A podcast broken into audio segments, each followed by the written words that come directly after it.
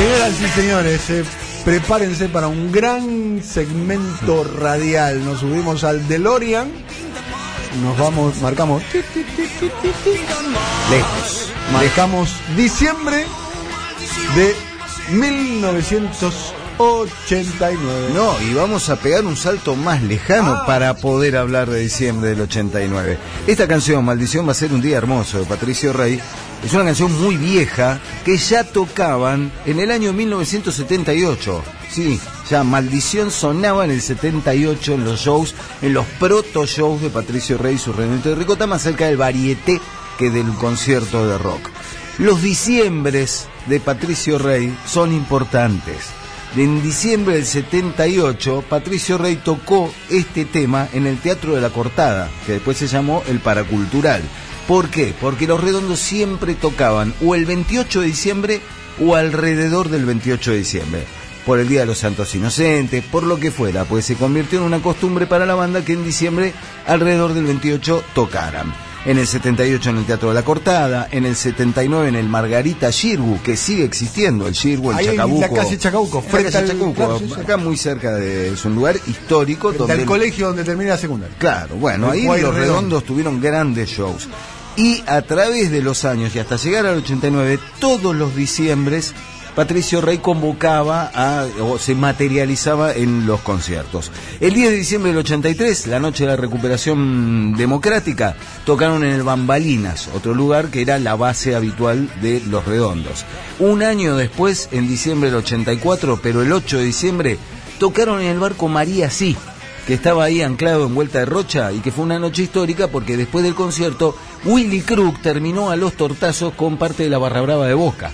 Barra Brava que Barra conducía Braca en aquel momento con el abuelo, ¿no? Me imagino. con la- la José Barrita, vintage, exactamente. Con José Barrita. Dicen que fue solo con la segunda línea, porque si no, no se lo hubiera bancado, porque Willy Crook medio que lo sacó corriendo a un par de barra bravas que andaban merodeando el barco María Sí. ¿Año? En, el año, esto fue en el año 84. Claro, como La los nave- Sex Pistols Claro, que eh, tocaron arriba de un barco. Este estaba anclado ahí. La nave de los locos convocaba eh, los redondos.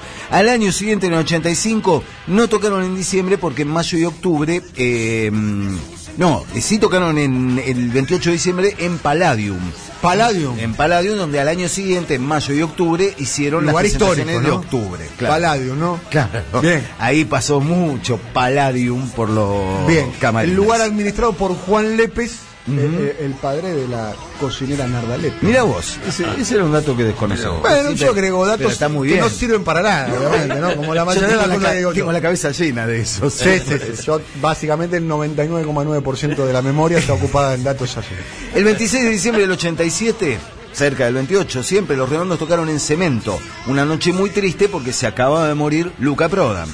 Era la Claro. noche en la que Sims vuelve al escenario, ya se estaba medio despidiendo de los redondos, y hace una suerte de monólogo homenaje para que, Luca. habría que hacer una columna con Enrique Sims, me parece, contando un poco la historia barra de Sí, Enrique no, Sims lo de la en- en, historia- su parte de performática, digamos. Necesitamos dos o tres columnas para contarlo Bueno, a Sims. tómese dos o tres no, columnas. te- No, no, eh, sería una exageración, pero sí, Sims fue una parte importante en el historial de, de los redondos y después también por el enfrentamiento que, que tuvieron, que terminaron teniendo. Ahora están amigados. Ahora están, sí, Me dijeron que están amigados. Enrique, a Enrique le dedicaron una de las canciones Sí. del disco que apareció en, en el año 1989, que es la canción que abre. Sí, es una el- canción bastante bastante hiriente, ¿no? Claro, era el peor momento, el peor momento entre el indio y Enrique Hay que Sims. decir que Carlos Solari eh, no, no lo conozco, no tengo la, no lo conozco, simplemente lo conozco, pero tiene todo el estilo ser una persona eh, que, que- que tiene un rencor profundo, ¿no? Sí, Digo, es un porque- tipo que desarrolla rencores, pero que algunos rencores termina bajándose de ellos. Está bien. Con la gente que, que lo que siente que lo traicionó, difícilmente se baje. Pero con Enrique Sims logró, no digo volver a la amistad que Digo, tenían, pero te enojas pero- con alguien, le escribís una canción, sabés que esa Sí. canción la van a cantar más o menos 100.000 personas. Claro, porque nosotros nos podemos Claro. enojar con alguien, pero viste, no, no Claro. tenemos el poder de registrarlo en una canción como Héroe del Whisky, ¿no? Claro. Y que se convierta Esta en- canción se la dedicó a Enrique Sims. A ver. Se la dedicó a Enrique A ver.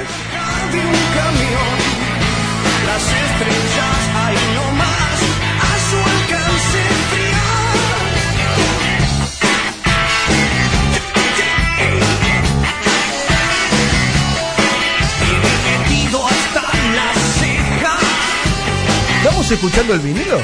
Eh, ¿Están no, no, estamos, Ah, eh, estamos acá, vinilo como para vinilo, chapear, ¿eh? Claro, a ¿Cómo mí me gusta, a mí me gusta, yo soy muy fan, nunca dejé de ser fan del vinilo, no, No. porque ahora esté de moda. Este es original, además. Es original. sí, Original. claro. Digo, No, no, usted lo no. compró esto en el momento. Exactamente. No hay, no hay revisiones en vinilo, además de estas cosas. Entonces, mirá, me hacen scratch. Me llegás a hacer scratching con este disco y entro con un bate de béisbol, ¿eh? No, por favor. No se escrachea con, lo- con algunos discos, no se ¿No? escrachea.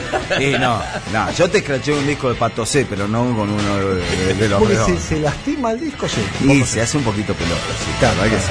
Bueno, la cuestión es que eh, los redondos entre el 88 y el 89 empiezan a pegar el salto de popularidad. Ya habían editado Fuerte. Gulp, ya habían editado Octubre, Empiezan ya a habían se editado llama Satisfaction. Satisfa- ya copamos Satisfaction cuando Sí, cantaban la, sí, la moneda. fuerte. Esto sucedió en el Entonces se 88. produjo el primer hecho violento, ¿no? Claro, que es el no, apuñalamiento bueno. de un, Ahí- de un ahí- espectador, ¿no? A los redondos siempre se les empezó a desmadrar el público, pero mucho antes de eso. Digo, estamos recordando en el María sí, terminaron a, las tor- a los tortazos con unos barra brava que querían entrar al show. Así que no es una historia eh, que vino estrictamente con la popularidad. Ya tenían algún problemita por el mismo carácter caótico que tenían por ahí los conciertos de los redondos en, en los comienzos. Pero en el 88 tuvieron que empezar a buscar lugares para tocar más grandes, porque cada vez llevaban más gente. Es la época en la que tocan en Airport, siguen tocando en Cemento hasta Por que una Cemento. discoteca que quedaba ya Cabildo al fondo, ¿no? Claro, Cabildo casi en el. Cabildo al en- fondo de en la mano eh, de la mano derecha mirando a provincia. Mirando a provincia, exactamente. Tocaron en Halley, ahí en Corrientes. Halley, 2000. varios Halley. Ca- claro, Está el Halley original.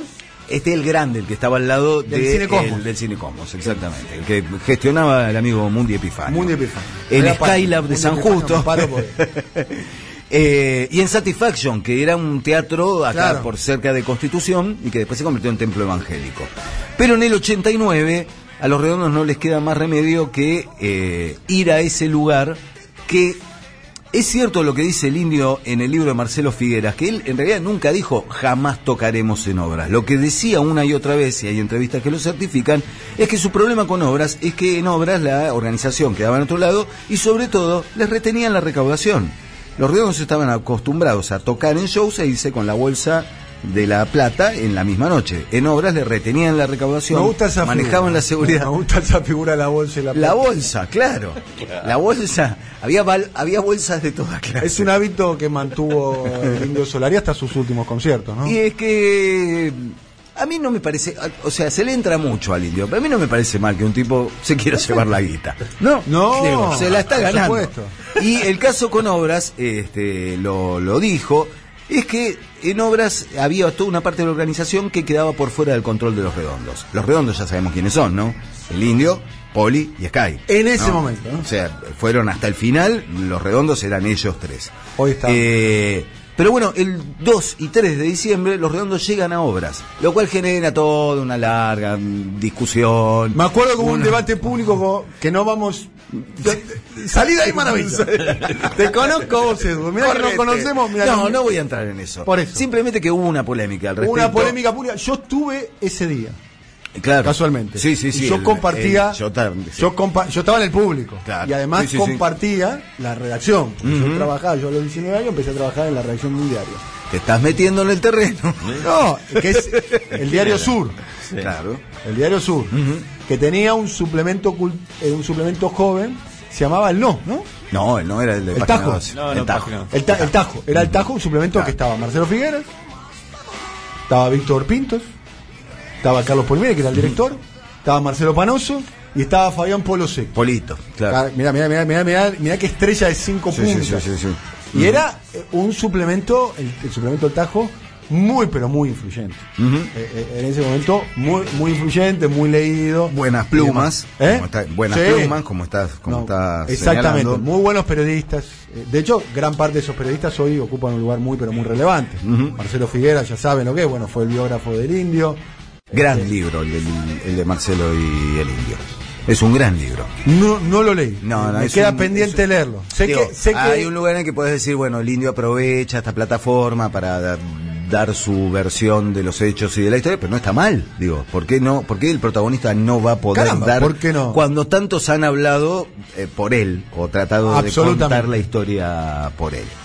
Eh, Retome, disculpe la, la dispersión. No, no, está bien, por favor, si te, te tira todas esta- estas puntas precisamente porque los redondos son una parte ineludible de la historia del rock argentino y en ese diciembre del 89 llenaron obras el 2 y el 3 a tal punto que se plantearon, bueno, ¿qué hacemos con eh, este, este poder de convocatoria? Y tiran a hacer un gran show en la fecha ya clásica de los redondos, 28 de diciembre, finalmente fue el 29 de diciembre porque el 28 caía jueves, el viernes 29 de diciembre, los redondos van a tocar a la cancha de hockey de obras sanitarias.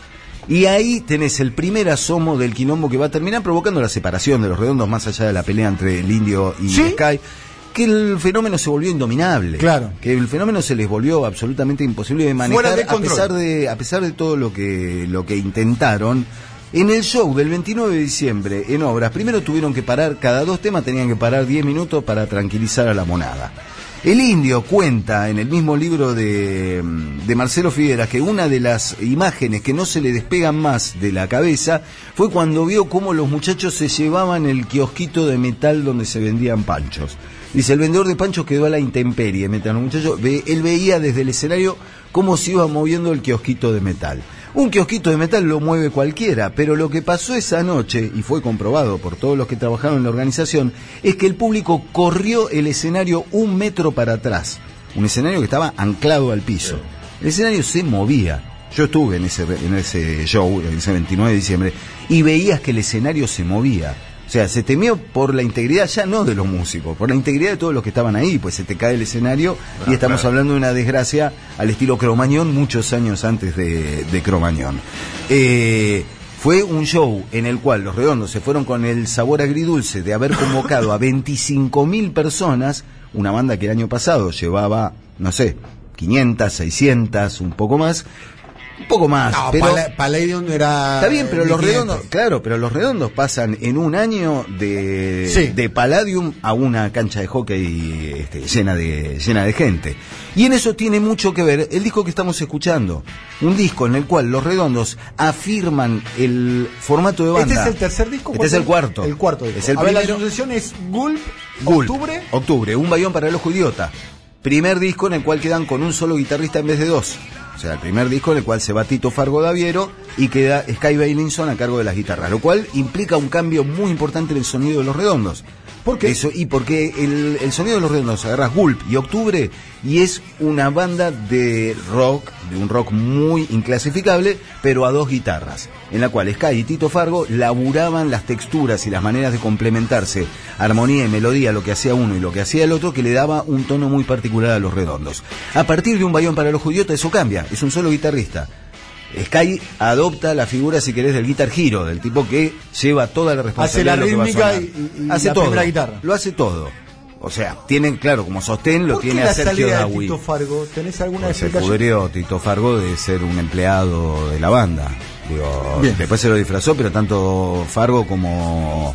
Eh, O sea, en los redondos queda bien claro que era una sociedad Willy de Crook tres. también, ¿no? Willy Crook Willy también. Crook también se fueron Que se una fueron- sociedad de tres. después volvieron a volvieron a tener cierta amistad pero en su momento se fueron de muy mal humor Tito Fargo Daviero Llega, Willy llega un momento, eh, corregime Edu, en el cual se dan cuenta que la banda se empieza a transformar en un mega negocio, entonces Claro. empiezan a levantar la mano el resto de la banda y hay tres que se paran adelante y le dicen, eh, muchachos, la banda somos nosotros.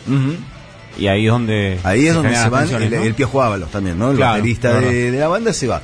Pero esto además provoca un cambio de sonido muy particular que en un bayón para los idiotas está muy presente y que explota en Bang Bang Estás Liquidado, este disco que estamos escuchando. Si querés podés poner ropa sucia. Eh, espera que sí, tengo, no, no te, no te- habíamos quedado que te decía el número. Bueno, primer, primer programa. no Claro. ¿Qué es lo que pasa con Bang Bang Estás Liquidado? Es el primer disco en el cual los redondos se recluyen en el estudio a grabar. Y no en cualquier estudio, se van al estudio del Cielito en Parque Leluar con Gustavo Gauri como ingeniero de sonido. Que es donde ensaya hoy el indio, ¿no? Eh, y es el, el- el lugar donde por primera vez los tipos dice, en el libro de Figueras el indio dice algo muy, muy divertido que es escapando del dealer. Nos escapamos del dealer, nos fuimos a vivir a Parque Leluar y grabaron el disco en una situación que nunca se había dado en los discos anteriores. Todos porque es una cosa que se le puede reclamar a los redondos. Claro, que no, no le prestaban demasiada atención a, a- a cómo sonaban sus discos. digamos. Sí, y a la no manera- tienen un disco gran, un gran disco gran grabado, muy bien grabado. Recién podés decir que suena bien un disco de los Luz Redondos Belito. con Luz Belito. Luz Belito. Exactamente. Sí. Con Luz Belito podés decir, bueno, acá empiezan a sonar bien. De hecho, ni al Indio ni a Sky les gustó un cuerno la mezcla que se hizo de este disco. Se grabó muy bien, en circunstancias de comunidad, todos viviendo ahí, todo muy lindo. Pero no les gustó la mezcla que hizo Gustavo Gauri. Pidieron una segunda mezcla que hizo Mariano López, uno de los capos de la ingeniería de sonido en la República Argentina, y tampoco les gustó. En una charla posterior, y la versión que se terminó publicando la fue de Gauri. La de Gauri. Eh, Poli lo llama a Gauri haciendo una charla de varias cosas y sobre el final de la charla, así como al pasar, le dice, ah, Gustavo, ¿sabes qué? Eh, usa tu mezcla. Había estado Mariano López trabajando tres semanas solo, sin darle pelota a los músicos, Bien. haciendo otra mezcla, la hicieron, no les gustó, te, te quedó la de pregunto Gauri. porque no lo sé. Ujú. Te pregunto porque no lo sé. Es muy importante la mezcla y, Sí. y- y cuán relevante la mezcla. Sí, claro, es importantísima la mezcla. O sea, la mezcla es eh, la, el- el- Es el la- cocinero con los ingredientes. Es, eh, es muy importante porque tiene mucho que ver con cómo va a sonar después en el aparato en que lo pongas y los planos que le das a cada instrumento. A cada instrumento. El indio no le gustaba el lugar donde había puesto la voz eh, Gauri. Eh, le- que la quería más atrás, decía, "Le- mi voz es un instrumento más, la quiero más retirada. Y no, y Gauri decía, pero sos el indio, tenés una voz muy particular, tiene que A, estar a ver, adelante. la, la versión que se conoce, que se publicó de este disco, es la versión de Gustavo Gauri. La mezcla que hizo Gustavo Gauri. Y después está la de Mariano López, decís. Esa, que esa fue- quedó, esa quedó archivada. quedó archivada. Debe- Sí. Alguien la debe tener. La debe tener El probablemente TDK, Ma- Mariano Ma- López debe Mariano tener. López debe tener. No, el máster ese debe estar, seguramente. Esto se va a desclasificar. se va a En algún momento se va a desclasificar y a- momento- Se va a y, monetizar. Claro, y claro, viste, el, ¿No? rema- el remaster, las remezclas. Con los Beatles no pasó algo parecido. La- los Beatles le siguen exprimiendo Claro, cosas ah, a lo ahí loco. también, ¿no? No, lo que lo que hicieron libro- fue con- sacar eh, eh, volver a eh, hacer Let It Be sin la intervención de Phil Spector. De Phil Pero eso lo, decidieron los tres Beatles cuando todavía eh, eh, vivía George Harrison. Bien. Claro. Eh, bueno, como para cerrar este asunto, este Yo disco, estaría hablando hasta las 3 de la tarde. Me encanta hablar de música. Bien. Este, este disco es una bisagra que quizá no se contempla tanto en la historia de Los Redondos. En Los Redondos se habla mucho de Gulp, que fue el primer disco. Sí. Se habla mucho de Octubre, que fue uno de sus discos más logrados artísticamente, un disco que tiene mucho que ver con la coyuntura. el amplio la favorito de muchos, es un gran disco, eh, Sí. Octubre. Se habla de un bayón para, para el ojo idiota, pues tiene, son todos hits. Eh, en un bayón para el ojo idiota, de Masacre en el Puticlub a todo un palo, Sí. son todos hits, o sea, son todos Vamos las bandas. clásicos, clásicos de la historia de los redondos, la vaca Mi cubana. perro dinamita. Mi perro dinamita está Ah, en la, la boca de la sopa. Ah, porque yo tengo en mi cabeza de que ahí se produce la, la explosión de la banda. Vos ya está. Es vos- que La Mosca y la Sopa es el disco que les empieza a abrir camino hacia las canchas de fútbol. Mm. Cosa que estalla con Lobo Suelto, Cordero Atado cuando llegan a Huracán. Pero ahí, con el pibe de los astilleros y mi perro dinamita, empieza a cimentar ese público que buscaba más rock and roll que otra cosa. Perdiendo en el camino quizá los veteranos que preferían Octubre o Gulp o esa clase de cosas. Sí, se produjo una, una masificación. Esta es una rareza. Esto que suena ahora es una rareza.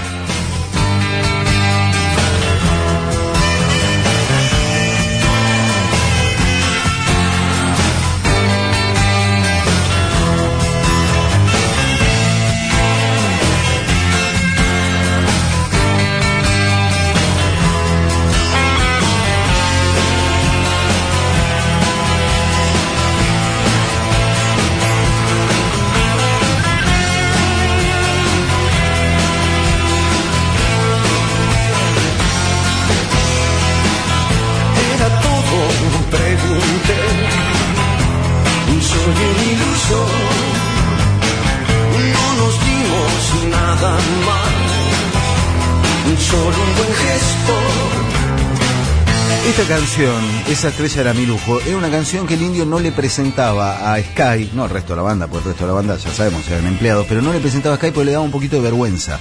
Es una canción que es previa a Gulp, incluso, que tenía guardada al indio de sus rasgueos de guitarra, pero como era tan canción, tan poco rockera, si se quiere, consideraba que no era material para es, los es la primera balada en términos Claro. eh, este, estrictos que grabaron los redondos Claro. o, o me estoy saltando alguno. No, no, sí, es un tema que finalmente se lo muestra porque les estaba faltando alguna canción, para porque Gulp y Octubre son discos en los cuales tenían mucho material Claro. acumulado de todos sus años de, de carrera. Pero en este había que empezar a componer material. Y el indio se las mostró a Sky y dijo, esta canción va.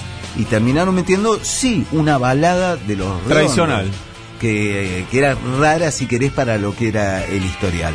Esa clase de cosas tiene Bang Bang, que es un disco también muy lleno de clásicos, también con un montón de canciones que quedaron en el, eh, en el setlist hasta el final, porque eran canciones que representaban mucho a los redondos, como esta, que no es canción, es un himno, es la canción, quizás la bandera número uno en cualquier show de los redondos, esa bandera que dice violencia es mentir y que nació en un disco tan gráfico como Bang Bang, estás liquidado. ¿Querés algo más explícito que eso?